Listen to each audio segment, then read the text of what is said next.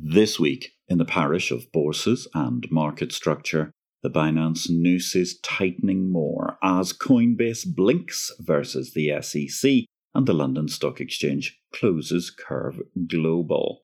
Aquis Exchange make great results, and congratulations to Verena Ross, who's returning to ESMA as chairman, having been executive director under Stefan Maijoor. My name is Patrick L. Young. Welcome to the Bourse Business Weekly Digest. It's the Exchange Invest Weekly Podcast, episode 113.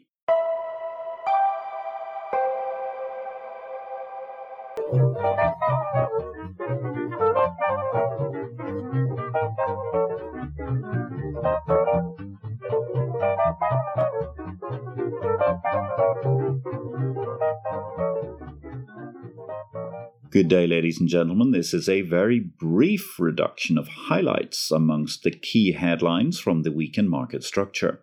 All the analysis of the week's many events and happenings can be found in Exchange Invest's daily subscriber newsletter, the unique guide to the bourse business sent daily to your inbox. More details at exchangeinvest.com. Over in Brussels, the stubborn determination of the European Union to defer a decision on European clearing permissions is an impediment to taking Brussels seriously. That's after the financial industry across the EU27 and indeed the UK and beyond was urging the European Union to extend the Euro swaps clearing rules to permit the use of the London Clearinghouse and avoid financial Armageddon. Meanwhile, sad news from the London Stock Exchange Group. On the path to trying to organise Refinitiv, they've decided to drop the London Stock Exchange Group's loss making derivatives platform Curve Global. As the Financial Times put it, Curve Global Markets has failed to win enough business and will cease trading in January. It's sad news as the latest attempt to break the exchange traded derivatives interest rate oligopoly dies with the demise of Curve Global as London Stock Exchange Group clearly looks in every area to reduce costs, which have burgeoned with the addition of the Refinitiv bloat. So farewell then, Curve, which will close during the LIBOR transition, and thus LSEG abandons what amounted to the most tangible possibility to revamp the interest rate oligopoly to date.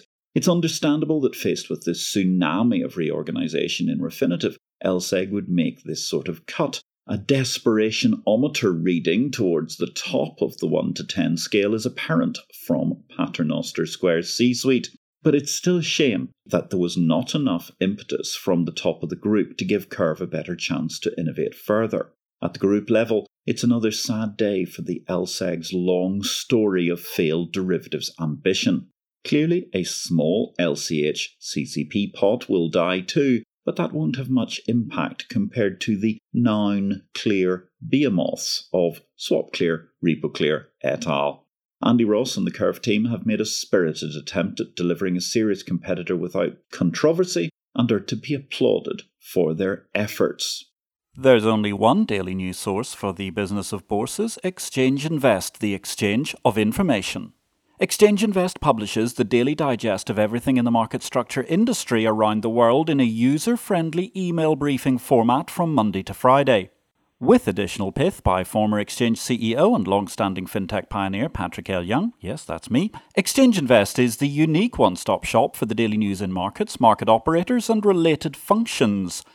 Exchange Invest is available to subscribers at 200 US dollars per user per year or currency equivalent you can get more details at exchangeinvest.com or email me, patrick at derivativesvision.com.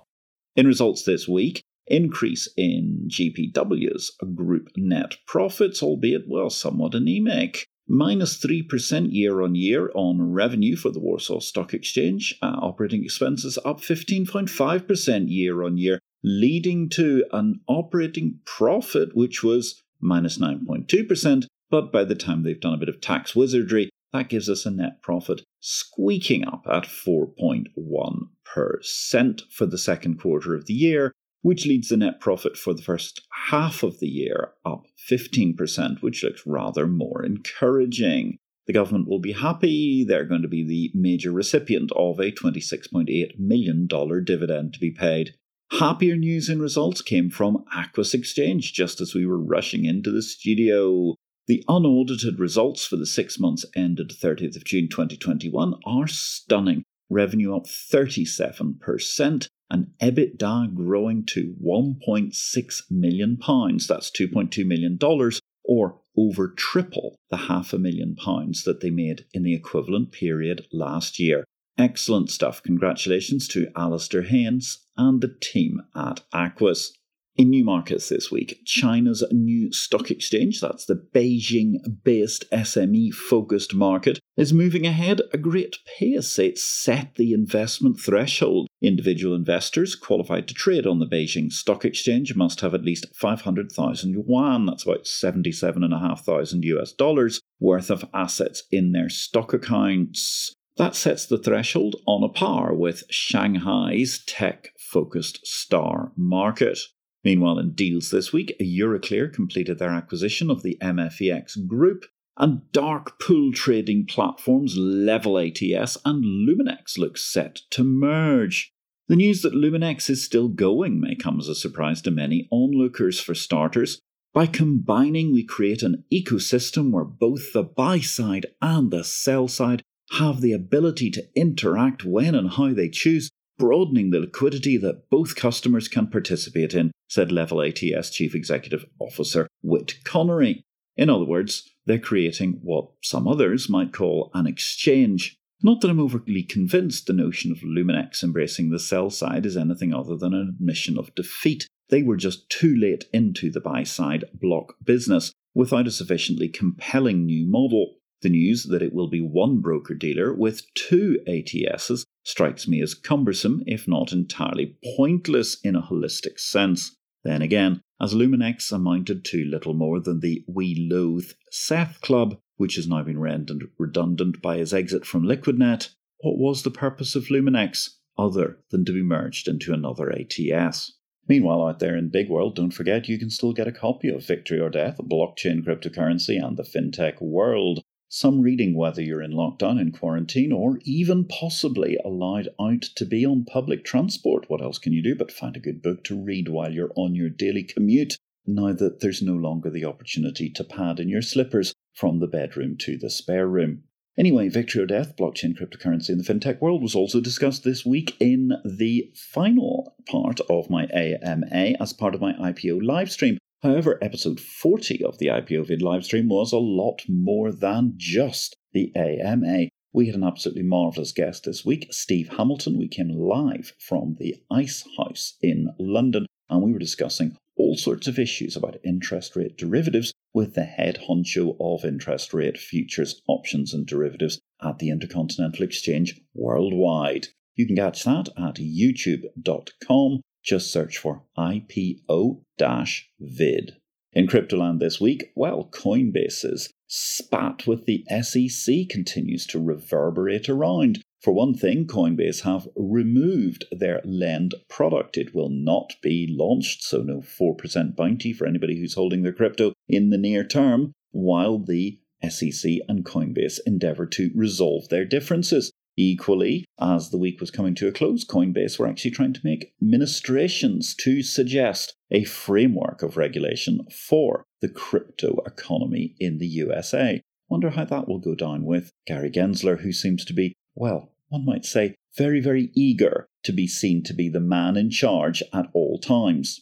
Speaking of blinks, first it was Coinbase blinking on their lend product, then it was Binance Binance are now restructuring to quell regulators' concerns.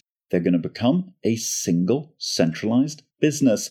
Death of the DeFi model for Binance there, as finally the risk of orange jumpsuits become conspicuously obvious. That said, Binance becoming a centralized entity to ease its compliance across jurisdictions sounds like a wonderful thing. However, given how many years they've actually been actively dodging such a structure, until over the past year regulators actively disrupted Binance's operations by banning its services. The realpolitik is this feels awfully like Binance performing the equivalent of an Alice in Wonderland six impossible things before wearing the somewhat inevitable orange jumpsuit kind of transition, I fear.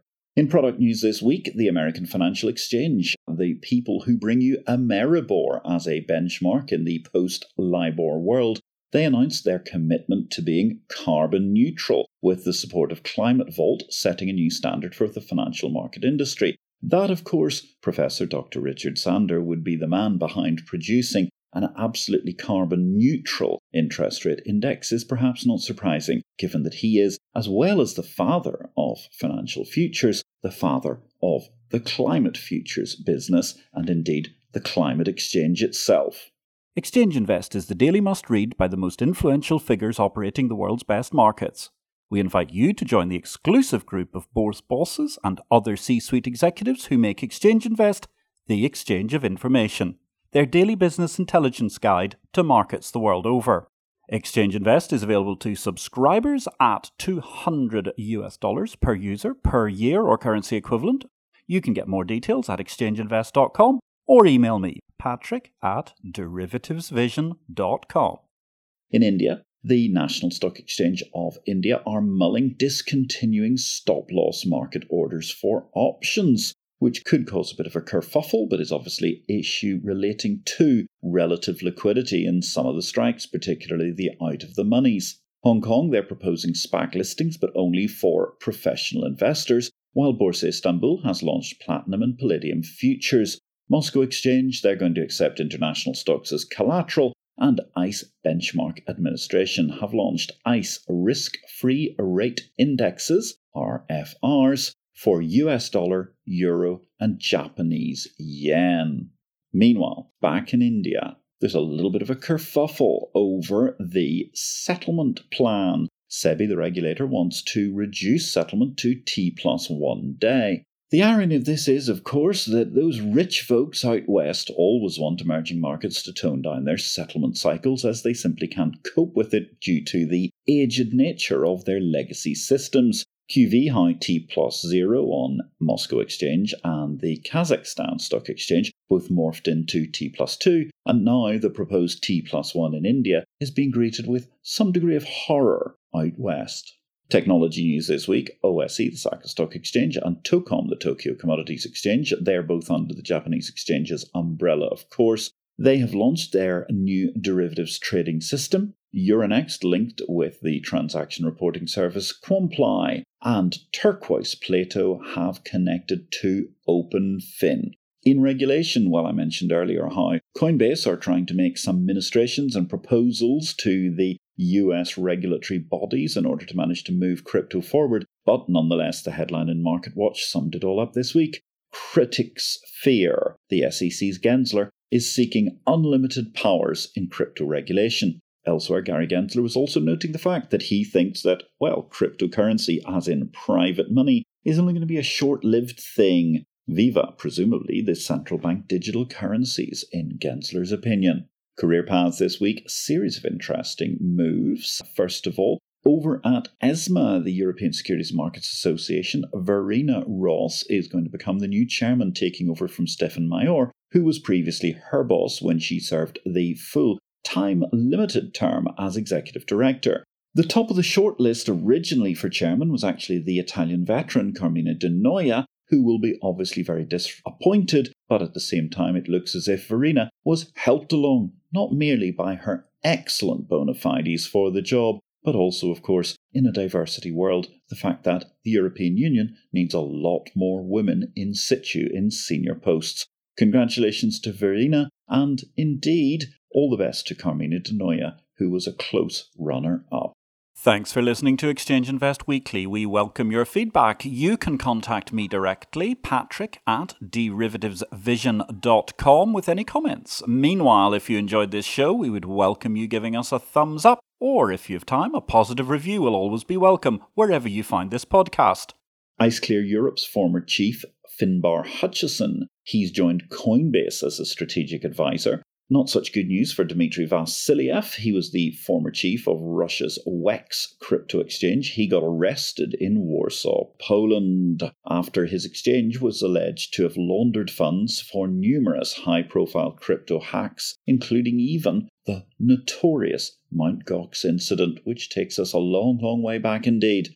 Elsewhere, The CISI in the UK heralded six new honorary fellowships, amongst them two parishioners in the world of exchanges Alan Burr, for a long time the marketing man in London for the MEFF Spanish Futures Exchange, and the ultimate eminence grise in the parish, Martin Watkins. Congratulations to both. In Big World this week, farewell then Sir Clive Sinclair, who launched a personal computer revolution in the United Kingdom with his ZX80 and subsequently ZX81 and Spectrum computers. His electric C5 was ridiculed as a vehicle in its time, but would have been oh so hipster now. He was a genius ahead of his time in so many ways. Rest in peace, Sir Clive, and thank you for my introduction to computing via the Sinclair ZX81 those born outside the British Commonwealth, who may find the rules of cricket confusing, but none of those rules are perhaps more perplexing than the MCC regulatory body's latest decision to make cricket more inclusive. Thus, the batsman will be renamed batter. Batter being, of course, the term that in everyday usage refers to the preferred means for covering fried fish. How the Great British Takeaway became part of the inclusive agenda frankly escapes me. And on that magnificent and mysterious note, ladies and gentlemen, my name is Patrick L. Young. Thanks for listening to this, episode 113 of the Exchange Invest Weekly podcast. I look forward to meeting up with many of you via the pixels of the Exchange Invest newsletter, Monday through Saturday. More details at exchangeinvest.com. Meanwhile, it only remains for me to wish you a great week in blockchain, life, and markets.